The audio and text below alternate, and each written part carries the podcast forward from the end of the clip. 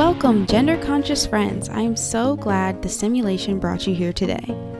I'm Faight Zey, my pronouns are they, he, she, and I am the host of the new podcast, Our Lives Gender Included.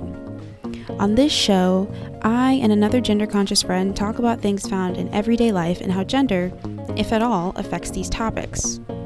Topics like fears, social media, criticism, and theater. And after we finish analyzing our entire lives and our genders, we'll play a couple games before we say goodbye. Now, some of you may be thinking, well, what makes this gender podcast different than all the others? And I gotta tell you, I don't know. No, seriously, I don't have a clue. But I do know another place for people to learn about gender and how it interacts consciously with this world can only help. Plus, I know you can't see me, but I'm super hot.